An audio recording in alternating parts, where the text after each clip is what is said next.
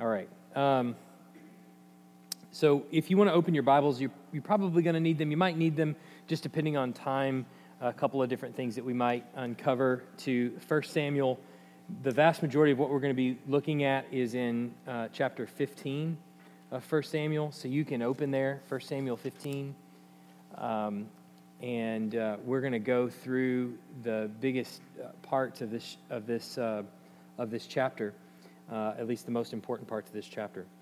Um, last week, what we saw was that um, Saul was sort of depicted as this kind of scoundrel who's waiting on a hill, and the Philistine armies are encroaching upon them, and Saul is not really sure what to do, and so he sits there and just just waits. Really, uh, all his men have left, or a lot of his men have left.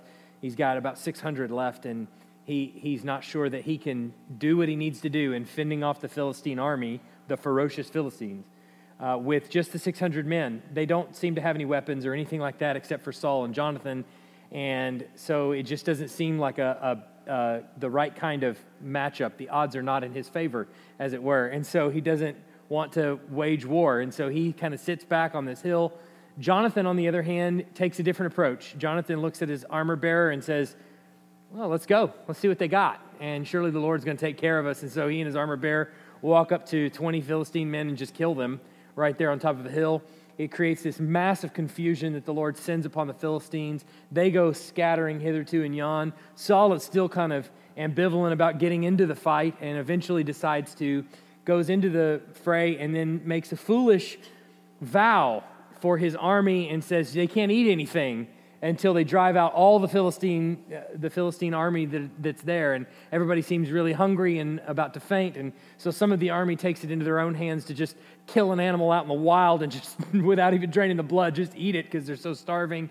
Jonathan doesn't hear Saul's vow and takes his staff, puts it in some honey, and eats it. Um, so this brings death upon his head. And eventually the army speaks up on behalf of Jonathan and says to Saul, You've got to be crazy if you think you're going to kill Jonathan, your only your son here, uh, and the savior of Israel. That's ridiculous. We're not going to do that. And so uh, they talk Saul out of it, and so we move on. But when we get into chapter 15 of 1 Samuel, there is a big change that takes place because chapters 15 all the way to 31, which is the end of the book of 1 Samuel, is a new section entirely where Saul is going to so badly lose the kingdom that God's replacement is at hand. God's replacement is, is, is now. We're going we're going to find him now.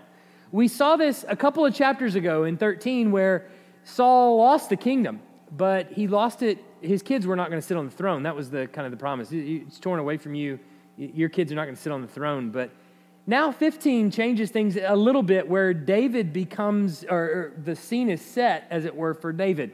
And we're going to see how that happens in, um, in chapter 15. But you'll notice if you look in uh, at the end of uh, 1 Samuel, there in 14, at the end of 1 Samuel 14, there in 47 and 48, there's this, we get these sort of mixed reports. So last week we saw Saul looks kind of like an idiot, just sitting on a hill and kind of a coward, really. And then we get in 47 to 48, we get this report, which seems a little different. Somebody read that out loud there, the first verse.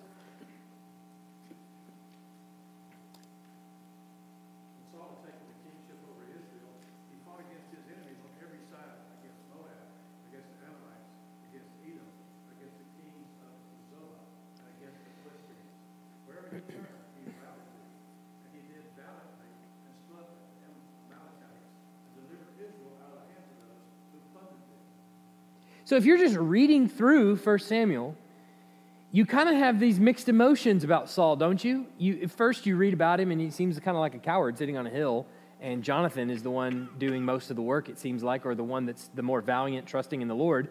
But then you get this summary statement here at the end of chapter 14, which really kind of ends the section on Saul, and it says, you know, he everywhere he goes, he routs the enemy. Well, if if that's me, I'm thinking, well, that's pretty good. That sounds like what you really want in a king. And that honestly sounds like what Israel was expecting when they got the king in the first place. We want a king so that he'll drive out the enemies in front of us. Well, what more could you ask of Saul, really, than what he is accomplishing in 47 and 48? Well, there's not much more that you could ask of him. He's everywhere he goes. It says Moab, the Ammonites, the Edomites, the kings of Zobah, the Philistines, the Amalekites. Everywhere he goes, he's driving out. He's not just driving, he's routing them. I mean, he is what more could you possibly want from Saul than that? In fact, for the Israelites, that's the vast majority of what they do want. And it seems as though that everywhere he goes, Saul is expanding the kingdom of God through the nation of Israel, as it's expressed through the nation of Israel. This is what Israel was supposed to do when they moved into the land in the first place, is drive out all the enemies. Well, here Saul seems to be accomplishing all of that. But as we take a look at the sort of the report, it's meant to be two sided. You're meant to see two sides of the coin.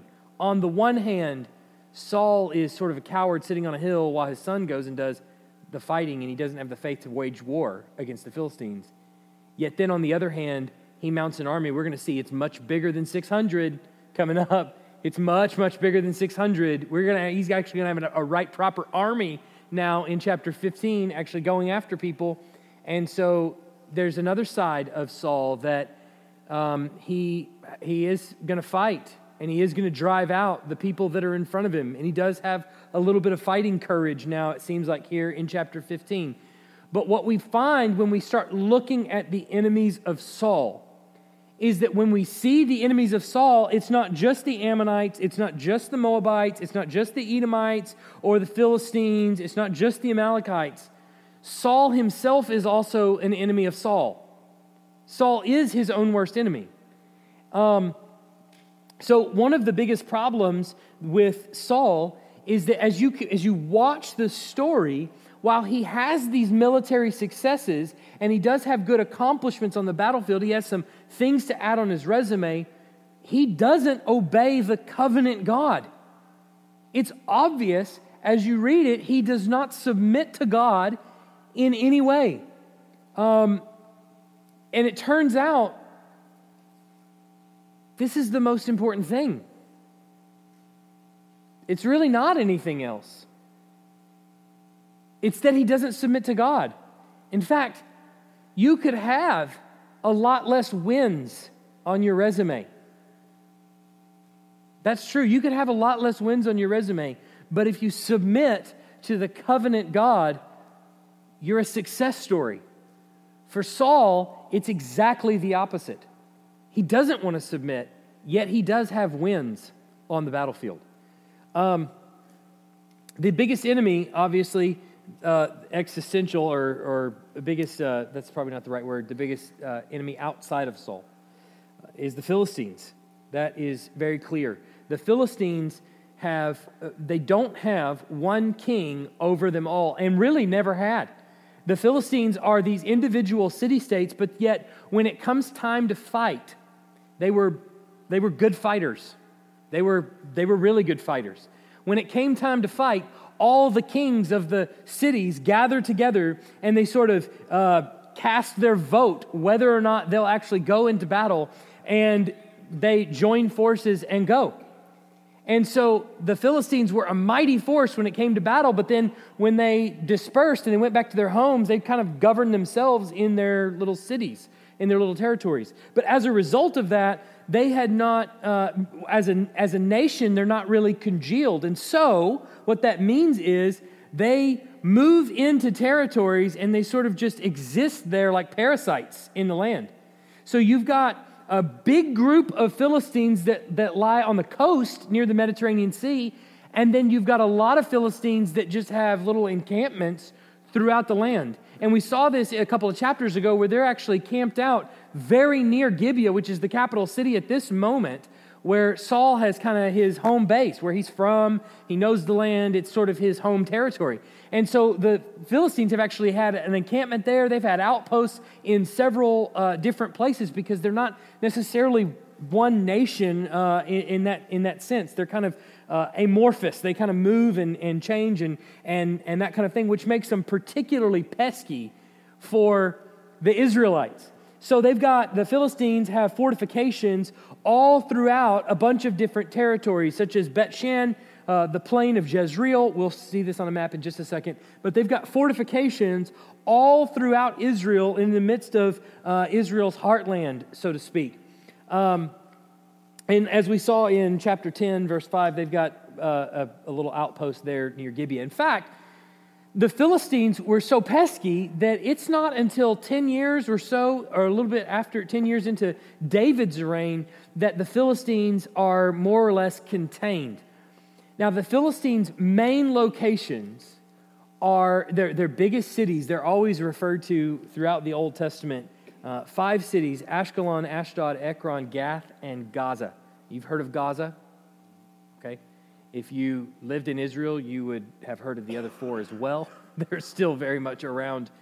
Um, in fact, you've heard, we've talked about this a number of times. We refer to two groups in Israel to this day. The Palestinians is one of them. That's the, that's the Philistines. It's the same word. So, in fact, what we know about the Philistines is that they've morphed over time. They started off as one group, we'll call them the Old Philistines. They existed back when Abraham was roaming around the land.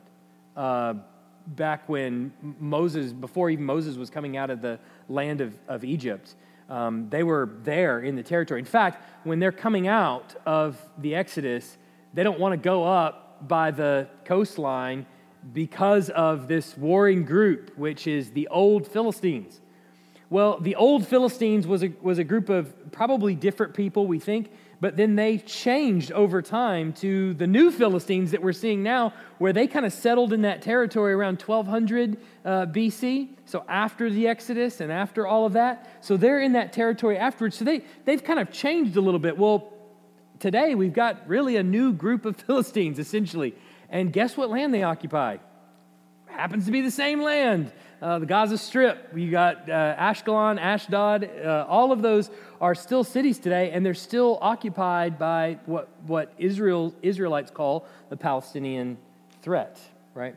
So they're still there. It's still an ongoing battle. It's a different group. It's changed a little bit, but they're still referred to essentially as Philistines. Um, they're, and they're still living in the land. So we've got uh, that group, though, after it lasts throughout, is a pest, is a pest through Saul's reign and doesn't become contained really until uh, several years into David's reign before he finally puts the uh, kibosh, so to speak, on that uh, the Philistine threat. So they've got fortifications everywhere, and they're really um, pesky. There's so you've got Saul is his own enemy. You've got the Philistines, which are an enemy that exists out there on the coastlands mostly, and then have some territories throughout the land. And then you've got the Amalekites. Should come up. Oh, I, I forgot I have a map. Let me get a map here. Um, so the Philistine threat is here uh, on the coastland. You've got Gaza, Ashkelon, Ashdod. Um, Gath is going to be up here. It's not labeled on the on the map, but it's up here. Um, then you've got is the kingdom of Israel, uh, the kingdom of, of, this is the best map that I could find. There's not a proper kingdom of Judah just yet, but uh, this will be fine for now. This is going to be the basically Israel's territory. You've got the Ammonites over here to the east. You've got the Arameans. I don't know what happened. That works. I don't. I, I don't. I didn't do anything, so I don't know what. I didn't touch anything. It's uh. Somebody hold your mouth. Hold your mouth right. Look. Got? Do we get the rabbit ears? Somebody. I don't know why I did that. Well, there we go. I'm just going to have to spell it out. Um, hope you took a photographic picture of that in your mind. Uh, sorry, let me know if it pops back up. I don't know what to do about that. You can go. You can go back there and see if you can fix it. But Sorry. Go hit some buttons and see if you can switch it around. There it goes. Hey, look, it's up. Thanks, Blake. Just stay there and keep hold up the, the tin foil on the, you know. Do a, yeah, they, y'all, y'all never had to get up and actually change the channel, did you? they just saw it in movies. Oh.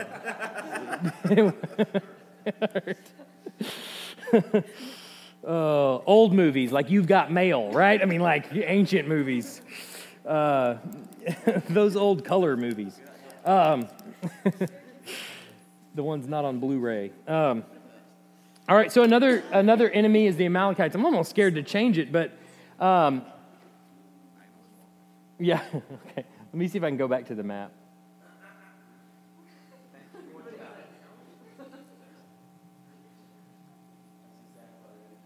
There it is. All right. Okay. Yeah, yeah, so strong. It just uh, so you've got you have Israel, Philistines. Uh, over here, you have the Arameans, who are also listed in this text as a threat. The Arameans um, are are going to battle with the Assyrians over the course of this time. The Assyri- for the Assyrians, the Arameans are like their Philistines. They're just a pest and um, the, the, Assyrians just cannot seem to get rid of the Arameans. And at some point, the Arameans are actually going to take over uh, and occupy a lot of Assyria. Um, but th- so they're, they're going to be a threat. Um, the Ammonites over here to the east, the Moabites over here to the southeast, and the kingdom of Edom is going to be down here to the south. That's also going to be a pest um, to the Israelites. But notice now, we talked about for a long time as they're walking into this land, there was no real threat that they, they were able to walk in and, and kind of occupy the land. Now that they have a king, what do you see? You see a lot of territories beginning to rise up, a lot of kingdoms beginning to rise up and pose a threat outside of the land to the nation of Israel. And so there's going to be a, a test coming as to whether or not Israel can actually follow the Lord and listen to his commands. So, uh, Saul, as it, it, it, seems, is having a pretty successful campaign, a su- successful go of it. And he's driving out a lot of these enemies. And he's, do, he's waging war with the Philistines. And he's got quite a bit of an army. Um, but the, uh, what we're also going to see is the Amalekites are a huge threat. And we're going to see that in this text tonight, that the Amalekites are a, a huge threat to the nation of Israel. And we're going to even see that God himself remembers the Amalekites and has a very long memory. And in fact, some of the things that the Amalekites had done generations ago, they're going to pay for tonight. Um, they are, the Amalekites are from a grandson of Esau.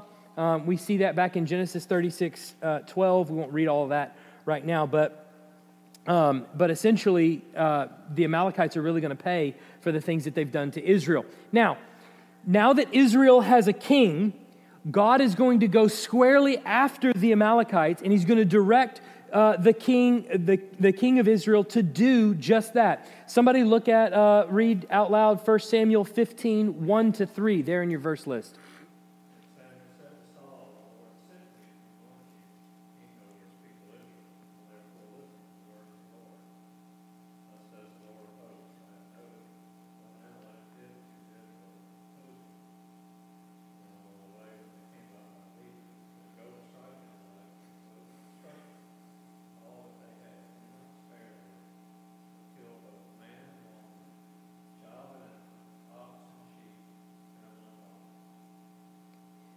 So, you remember this?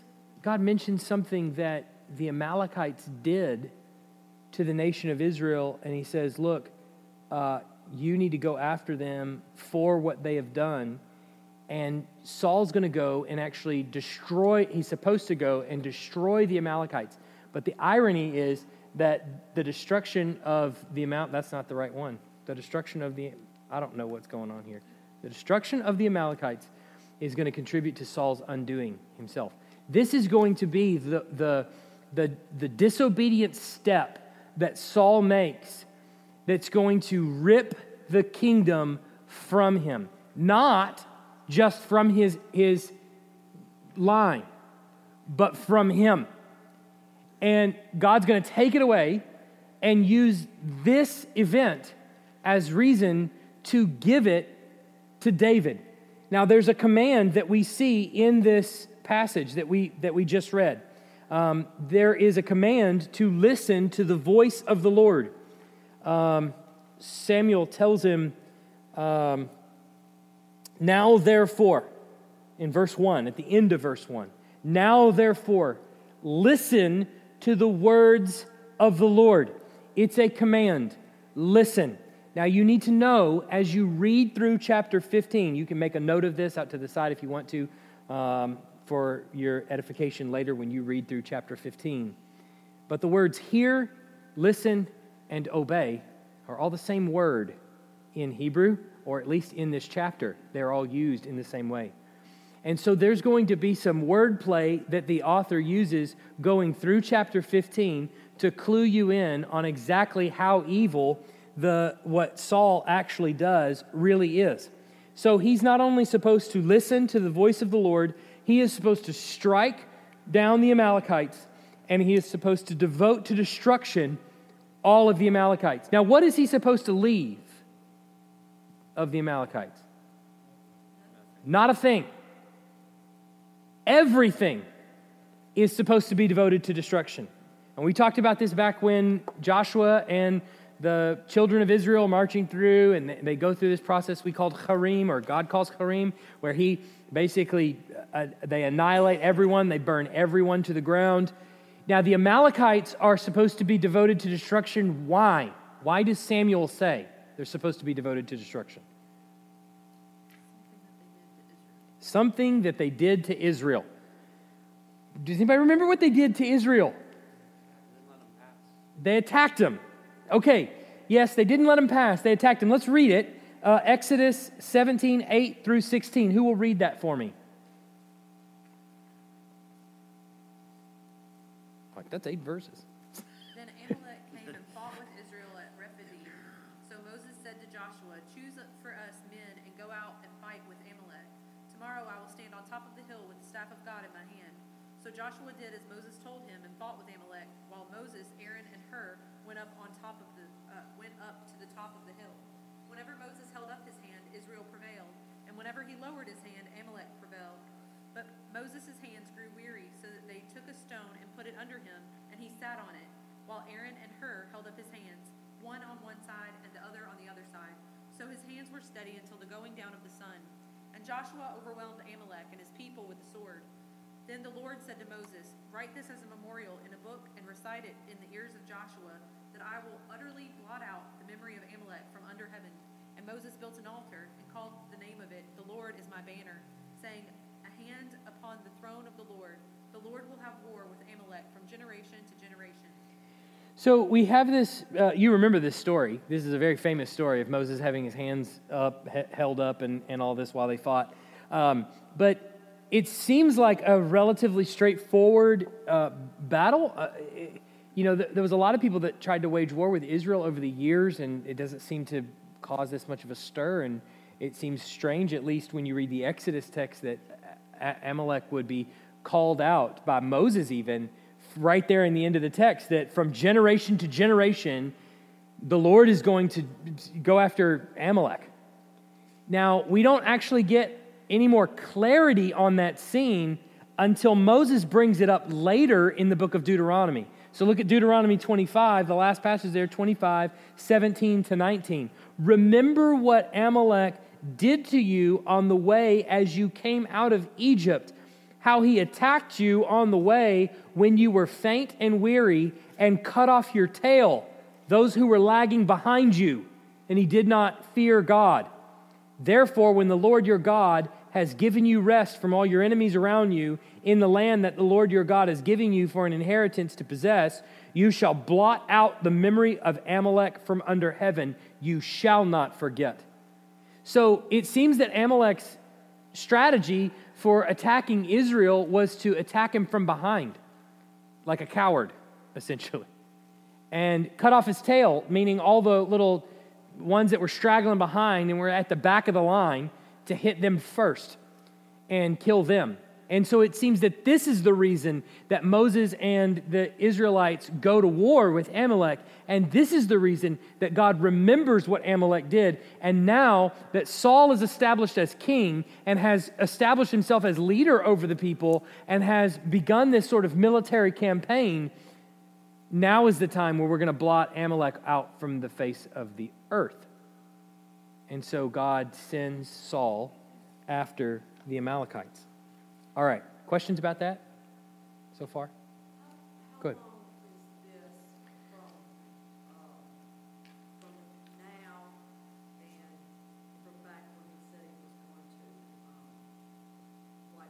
Roughly 400 years. So Saul is 1051 to 1011. Um, this is the, the Exodus is 1446 to 42 years from then, probably. So, what is that? 1404, roughly? Somewhere around there? Go ahead. The Amalekites in the southwest?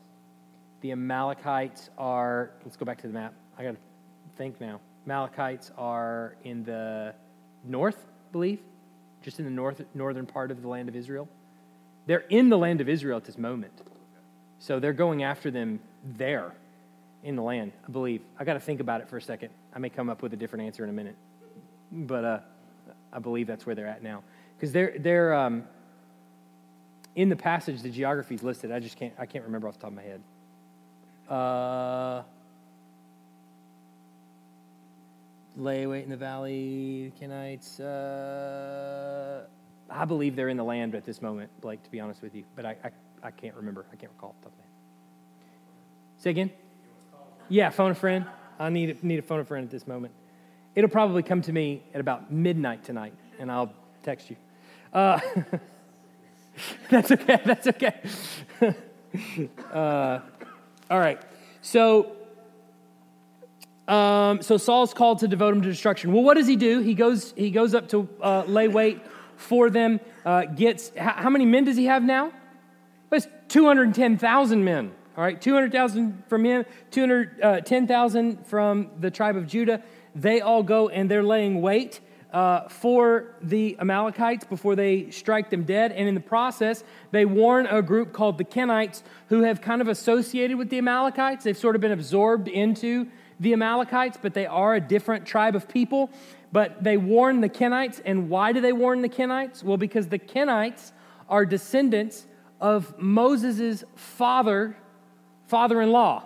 So Moses' father-in-law, they're descendants from him, and they had in the past, at around the same time, been kind to the people of Israel. And so the people of Israel are basically repaying the Kenites by telling them, hey, we're about to strike these people dead, and if you don't want to be caught up in that, you need to leave.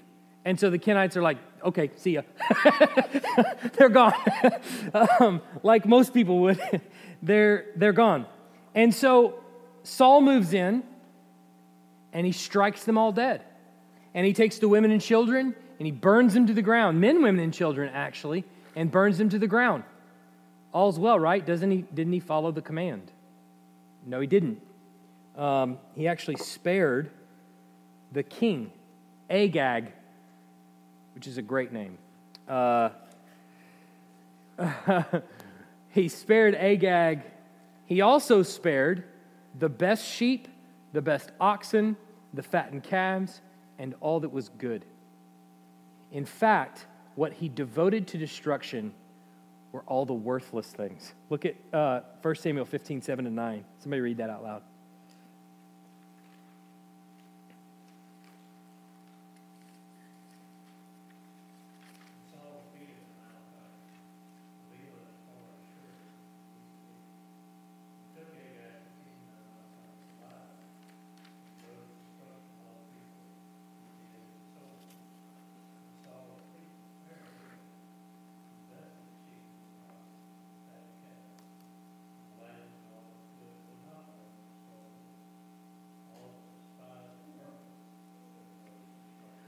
Now, answer me this. What is the reason, what is the devoting to destruction? What is that? the things that go up in fire, why does he want them all burned? What are they devoting them to? To what? Yeah, the, the judgment, right? Um, the what we talked about when Joshua was moving through the land is that the Lord is basically telling them, These people are so evil. What they have done before me is so evil that the only way they can actually come to judgment is not by your hands, but you need to bring them before me. You need to bring their souls before me. That is the only way justice can actually be had in this situation with this group. That's essentially what herem really is. All of them need to be brought before me, all of their people. To the ground. And anything they've touched their sheep, their oxen, everything. All of it's worthless. Burn it to the ground. Okay. Because. Go ahead.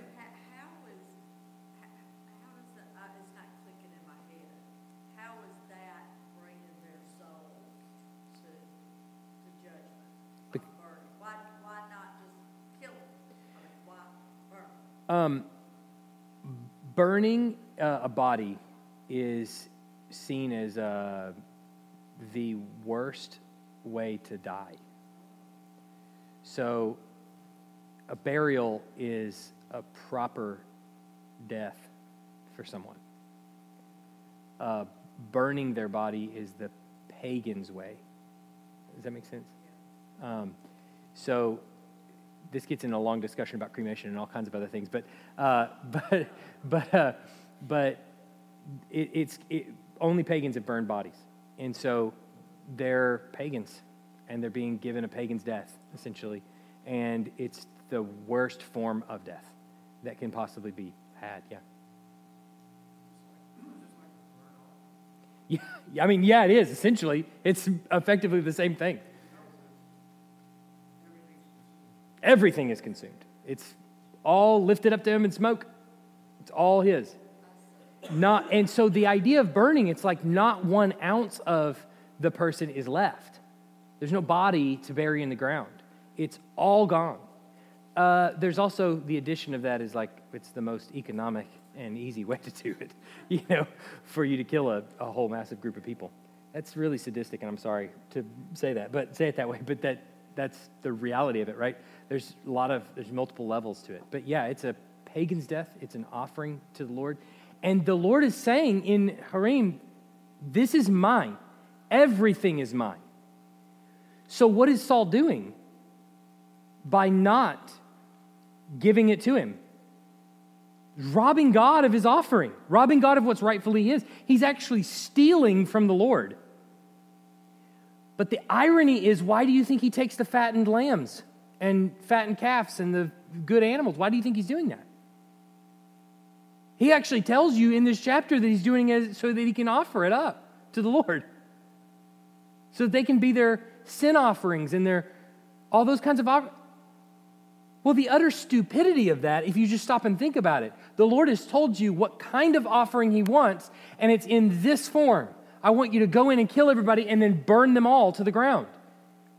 But Saul has this way of disobeying the Lord in the most righteous way possible. it, disobeying the Lord and then calling it righteousness. And by the way, he knows what he's done is wrong. He knows what he's done is wrong, and I'll show it to you in just a second. Go ahead. You, you were going to ask a question.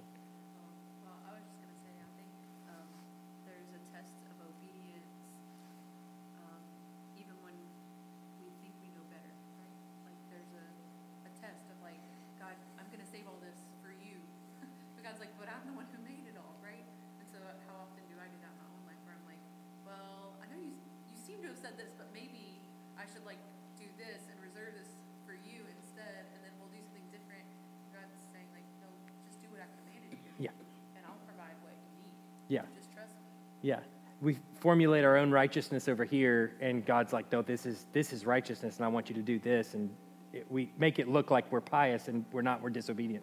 This is exactly what Saul is, is struggling with Timothy.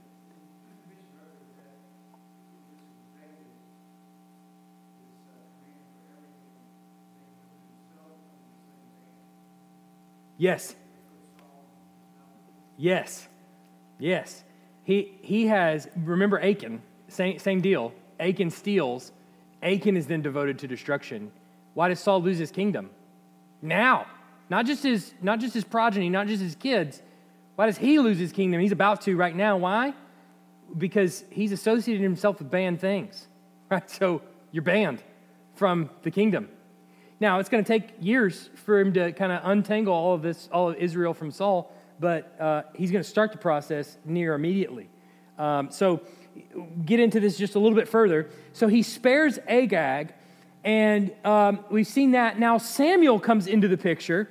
Samuel comes up to the camp at Gilgal, and he hears the voice of the sheep and oxen that are bleeding nearby. Now, I want to, to just walk you through this. Uh, there's several verses here, verse, verses, and you can notate these if you want to out to the side, but verse 1, 14, 19, 20, 22, and 24. 1, 14, 19, 20, 22, and 24 this idea of hearing, listening, obeying comes up over and over and over again in all of these verses. Look at this. Verse 1 Samuel said to Saul, The Lord sent me to anoint you king over his people, Israel. Now, therefore, listen to the words of the Lord. Verse 14 And Samuel said, What then is this bleating of the sheep in my ears and the lowing of the oxen that I hear? Because this is what happens in the story is that Saul has done this, and as soon as Samuel walks up, he greets Samuel by saying, Hey, what's happening? I've obeyed the word of the Lord. But this is the picture here is like the kid when the mom comes home and the kid knows that they've done something wrong, and the, mom, the kid comes to the mom and says, uh, You are looking so beautiful today. Have I told you lately? Let me get you your cup of coffee. Here, sit down in your favorite chair, prop your feet up. How can I serve you, right? Knowing that in the background there is this uh, something very bad that's gone wrong. And he says that. Look at, uh, look at verse 12, uh, actually, verse 11. I regret, this is the Lord talking to Samuel, I regret that I have made Saul king, for he has turned back from following me and has not performed my commandments. And Samuel was angry and he cried to the Lord all night. And Samuel rose early to meet Saul in the morning, and it was told, uh, and it was told Samuel, Saul came to Carmel, and behold, he set up a monument for himself, and turned and passed on and went down to Gilgal. And Samuel came to Saul, and Saul said to him, Blessed be you to the Lord. I have performed the commandment of the Lord. And then Samuel says, Then what's this I hear in my ears? So, first, Saul is commanded, listen to the voice of the Lord. Samuel then says, What I'm hearing is not you listening to the voice of the Lord. I'm hearing a bunch of sheep that don't belong to you that are bleeding in the distance. Um, verse 19, uh, verse 19 says, Why then did you not obey, same, same word there, the voice of the Lord? Why did you pounce on the spoil and do what was evil in the sight of the Lord? And Saul said to Samuel, I have obeyed, same word again, the voice of the Lord. I did listen to the voice of the Lord. I've gone on the mission on which the Lord sent me. I've brought Agag, the king of the Amalekites, and I have devoted the Amalekites to destruction. Now, you kind of slipped it in there, right? All right, but then verse uh, 22. Um, and Samuel said, Has the Lord as, uh, as great delight in burnt offerings and sacrifice as in obeying, same word there, the voice of the Lord, behold, the, to obey is better than sacrifice, and to listen than the fat of rams. In verse 24, and Saul said to Samuel, I have sinned, for I have transgressed the commandment of the Lord and your words, because I feared the people and obeyed their voice. The question in this entire chapter is Saul, whose voice are you going to listen to? Whose voice are you going to obey? And for Saul, this is his own undoing. For the life of him, he cannot listen to, he cannot obey the voice of what God has actually commanded him. In the heat of battle, in the moment, the voice who's nearest to him at the time is the one that sounds the most right. Period.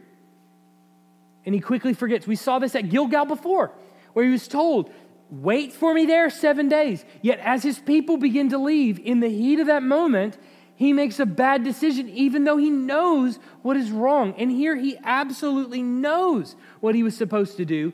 Some, Samuel continues to drill in on this point, and finally he confesses, You're right, I have listened uh, to the voice of the people around me. That's the one that I wanted to obey at the time.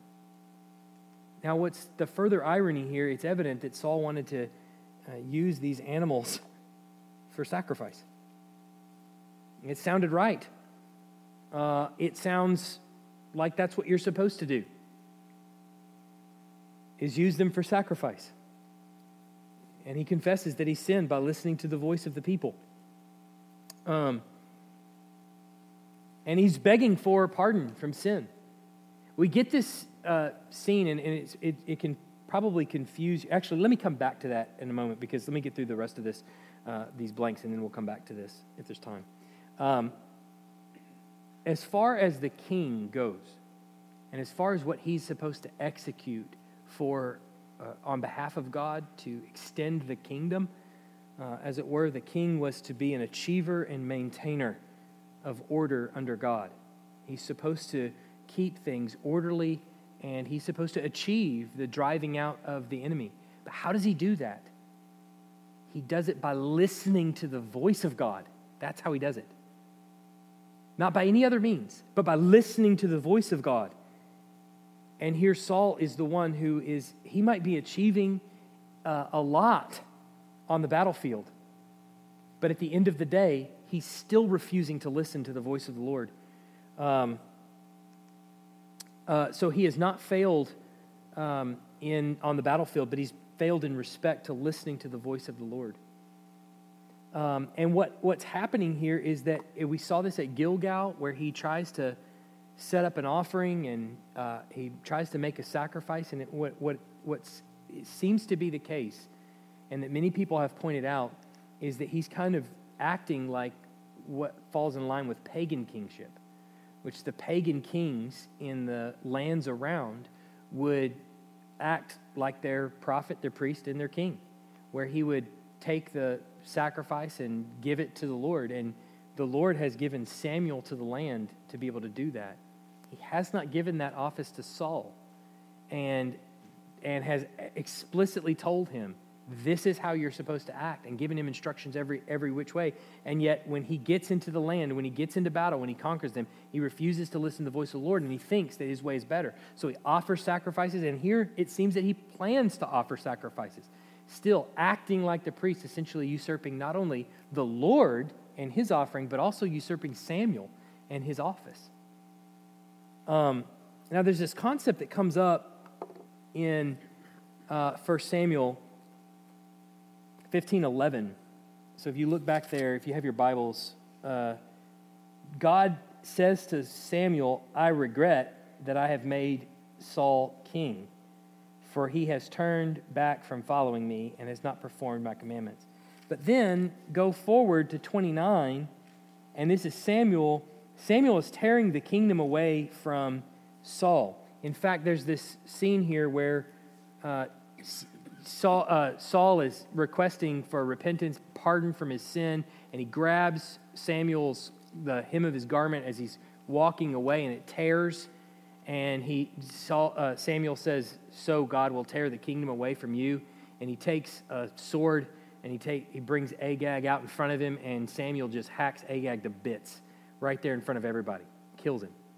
And he says, Samuel says this to Saul in verse 29 and also the glory of Israel, that is God, he, he, the name he gives to the Lord. The glory of Israel will not lie or have regret, for he is not a man that he should have regret. And then verse 35, it says, And Samuel did not see Saul again until the day of his death. But Samuel grieved over Saul, and the Lord regretted that he had made Saul king over Israel. So you get this question wait, the Lord said he regretted, then Samuel said he doesn't regret, he's not a man that he should have regret, And then later he said, well, he regretted. Now, is this a contradiction? Or perhaps does the author of 1 Samuel remember the words that he wrote not 15 verses ago and is actually saying something really important here? Which is it? Does the Lord regret or does he not regret? Well, if you read 1 Samuel 15, you have to come away with the answer yes. Right? What other answer can you come up with except yeah? It seems probably what's what he's saying here is he doesn't have regret. Like a man has regret. He doesn't have regret because he didn't know what was going to happen. And oh, Saul didn't obey his commands, and now God's learning, oh man, what am I going to do now? Golly, I totally regret this decision. Now, he doesn't regret like that. But what does sin do? Even though he knows that is what is going to happen, even though he knows this is how Saul is going to respond, even though he knows the heart of Saul and he knows all the decisions he's going to make, even though he knows all those things, what does sin actually do to the heart of God? It grieves him. It grieves Samuel. He's grief stricken over it. The fact that, that Saul cannot obey. So there is a grief, clearly, even though the Lord knows what's going to happen. Uh, I think this is true even in the death of Christ. Peter tells us, all you you killed Jesus. He tells him in Acts, his first sermon, you killed him. But it was according to his plan and foreknowledge. So he planned it and he knew it. But you still killed him. You think that grieved the Lord? The death of his son? I think so. I think it did. There's, so there's still grief. So he's demonstrating both the emotions of God. Also, when I say grief, don't think about grief like a man is grieved. That's not the same kind of grief. Uh, it's a grief fully knowing and fully understanding what's about to take place and intending it. Um, but the real question that I think this is dealing with, and the real point that this brings home, is the listening to the voice of the Lord. There is a lot of people in our society today that will tell you they hear the voice of the Lord. And so they'll tell you, I sat there in my living room, closed my eyes, and I listened to the voice of the Lord. And the Lord just told me, we need to be really, really careful about that. The Lord has given to us his voice, and it's right here the best way I've heard it described is if you want to hear the Lord speaking out loud, read the Bible out loud. So then the question for us, the New Testament community who have 66 books bound in leather and hardback and all kinds of different forms and got probably 15 in our house 454 translations. Is that English alone? English alone. Do we listen to the voice of the Lord? When I'm asking about listening to the voice of the Lord, I am not wanting you to go home and close your eyes and just just sit there in your thoughts until the Lord I'm not asking you to do that. In fact, I do not want you to do that. I want you to read this. I want you to read this. This is the voice of the Lord. Now, the question is can you obey it? Because just like Saul, and just like Jen pointed out a minute ago, just like Saul, our temptation is to read the things that are in here and then go about our own way and operate under our own wisdom.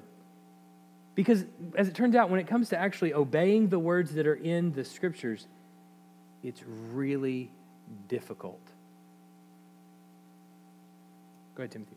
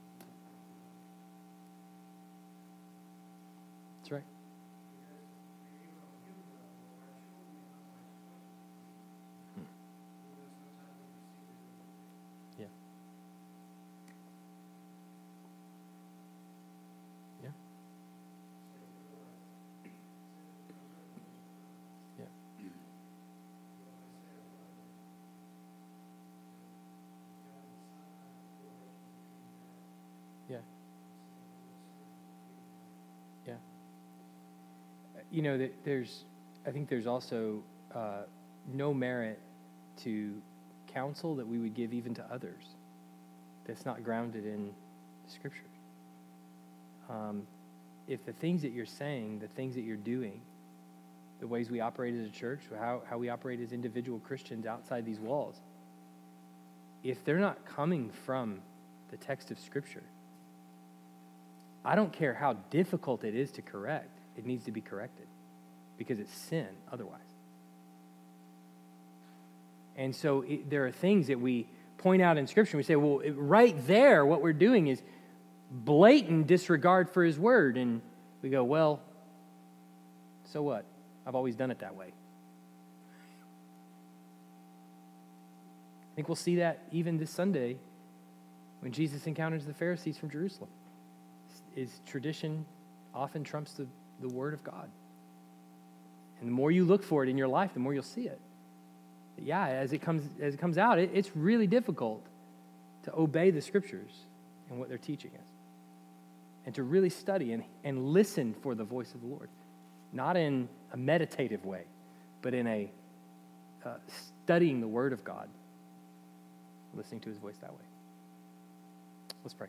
Heavenly Father, we thank you for your word written in front of us, black and white, that we may read it, study it, understand it, know it. I pray that it would penetrate our hearts, that it would change us from the inside out. We know that what's inside us defiles us. And we pray that your word would transform our hearts, our minds, our attitudes, our character the very way we respond to people, the way we act in this world would all be transformed by the renewing of our minds through, through your word. pray these things in Jesus' name. Amen.